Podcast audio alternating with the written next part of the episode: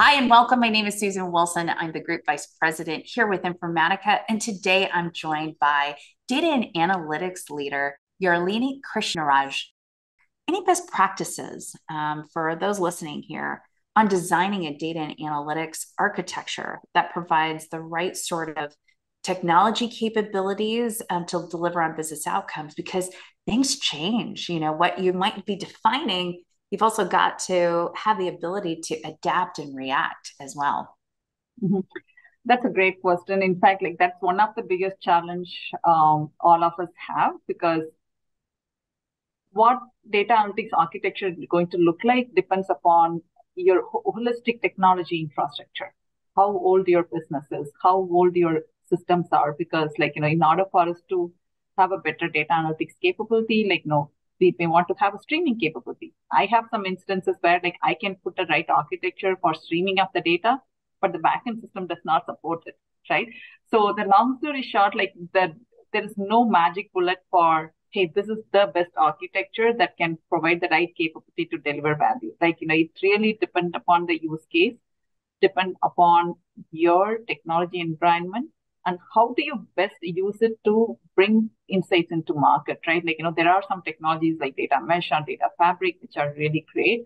Um, but does it really fit your current architecture, your current system? That techn- that balance is always very difficult because we all want to modernize our data system, and that's a journey for everybody. Like, how do we start thinking about modernizing and how we are going to be um, thinking about your current environment, current systems that supports the data is is the key. Like so, from my perspective, really the best practice is definitely look for the right architecture from a modernizing the data, but don't lose track of you have to deliver value uh, continuously. So not just focus on I'm going to bring this advanced technology. If that advanced technology is not able to get to the business value we want to deliver, there's always a balance.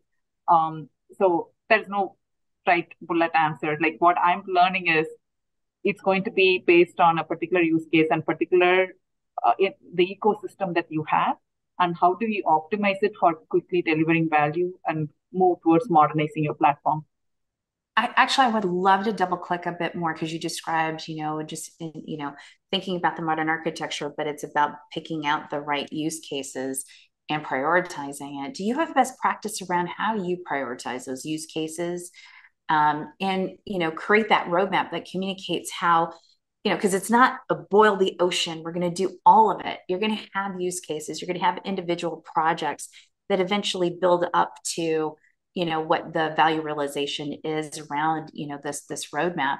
Do you have a best practice about how you prioritize those use cases and communicate it yeah i mean as i said like obviously we are always looking at the value soft hard whatever value but that's not the only way we roadmap it, right? Like, you know, business may say, like, these are the 10, these are the hard benefits, that's great. Then we start double clicking into what data it needs, where the data is, um, and what architecture we need, like, you know, what are the commonalities between that, right? And so that we can prioritize, like, you know, you know what, this is the data that's readily available with our current architecture. We can go ahead and start executing it. And there are other use cases where the data is not readily available like what are the additional work that we need to be doing so we can be thinking about it bringing a little later right like you know so it's kind of um, not just value now we are starting to double click from feasibility right like you know what is the feasibility matrix based on the infrastructure we have the data we have and even the right talent we have like you know there are some areas where like we didn't have the right talent and that particular use case has to wait because we have to bring in the right talent um, uh, to serve it so you know, from after value, there are multiple um, areas that we focus on to prioritize. Uh, one of them being the availability, the infrastructure that's available, the talent that's available, um, and then how quickly we can bring it to the market. Yeah. Oh, that's um, a, a, great best practice. I, would like to now um, pivot to something that we're seeing a lot of. Um, we did a, a survey at the beginning of the year, and two thirds of chief data analytics officers had said that they were investing um, more than in prior years in data literacy or fluency. Some people prefer to hear fluency versus literacy, but data literacy fluency programs and improving uh, their organization's data culture um, and helping to drive that cultural change to have a, a data enabled um, organization. How do you define success for your data culture and literacy efforts? And um, you know, specifically around the the ideas around improvement in decision making by leveraging data. Uh, yes, absolutely. Uh, in fact, like the um, the data literacy is one of the top priority for me for this year. Um, we have just started um, doing like you know uh, some POCs around like, you know, what kind of a programs that we should be instilling and then what should be our success metrics needs to be like, you know, we just actually started doing that. So it's very timely. The way like we are thinking of a success, right? Like, first of all, like, can we reach the audience, like, you know, the third with the 30 percentage of knowledge? What we mean by that is like, there are again, different personas we are going after. One is maybe like you know the first person as like the executive or like anybody like not just executive anybody like you know who needs to be utilizing this data to make decisions right? Like you know how do we educate them at the basics? They don't need to know all the nuances like 30 percentage of providing 30 percent of literacy to them. What does that look like? And then the next next person as comes in which is like you know they are really deeply using the data and how they are able to use the data in a more effective way. Like in order for them to do some analysis or get insights in the past, it took them two weeks or even three weeks or whatever. Now we are providing this data literacy program. Now, like they are able to get to the information and insights they need faster, right? Like, you know, that is the community which actually using the hands-on data. And then the third community is obviously the actual developers, right? Like, you know, so providing the right right kind, kind of uh, literacy to them, even like right kind of a data catalog and uh, dictionary and things like that, so that they can very quickly develop things. Like right? Like, you know, so we are going after like different personas who need the literacy and different levels within those personas, and then really measure like, you know, how comfortable they are able to use the data, how easily they can share the data across or even share the wealth between them to get to the um, insights that they need you know. So it's it's a journey. It is actually if i'm being honest like it's not it's not going to be very easily measurable with the one measure but it's through the surveys, through some of the impact analysis of like what they used to do pre and after literacy is how like we are thinking about of measuring ourselves. Yeah, you're uh, you know effectively. I love the way that you described it. You're you're meeting these uh, personas where they're at in terms of their data their technology understanding, their business understanding, and, and mapping out a curriculum that helps them to engage with data better. So mm-hmm. I, I, love um, how that's outlined. Um, and I look forward to hearing more about how that's going because um, in many cases it's it's going to be a journey for so many organizations and um, it'll be key.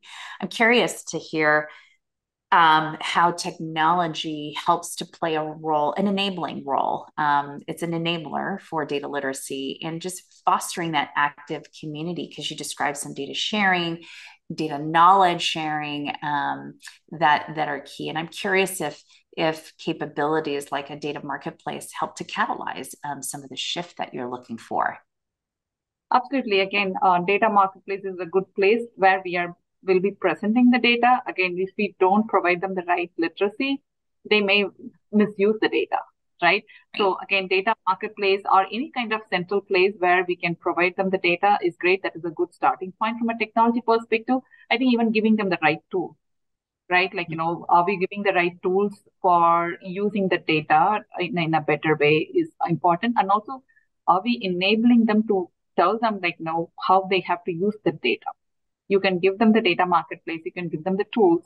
But if they are interpreting something which is A as B and making wrong decisions, right? This is where like we really have to uh, come up with this data literacy skills about how to use the data, what exactly this particular data means, do's and don'ts, right? Like, you know, um, and so that they can interpret the insights correctly. That's going to be important. And that is in a way, at least in our organization, is driven by technology teams because historically we had centralized analytics team who had understanding of the data and business very well so they understood how to handle the data so now as we are moving more towards the federated analytics that's something that i'm um, trying to be very mindful of is federating analytics is great, but let's make sure we have the right literacy program so people who are using it using it effectively. And as a technology team, we are playing a huge role in bringing the community of practice, sharing codes, sharing some results, sharing some of the things that we have in common, uh, and in, in enabling the community. Yeah, Yarlini, I enjoyed our conversation today, and I look forward to more um, time to engage with you to learn where you are progressing in the journey and more of the lessons learned. I've really enjoyed you sharing your perspectives today. And those for you listening um, uh, as part of CDO Magazine, um, I want to thank you for listening. And also, if you'd like to um, hear more videos, um, you can visit cdomagazine.tech. Uh, this is Susan Wilson, Group Vice President of Informatica, and I want to thank you so much for listening today. Thank you so much, Yarlini.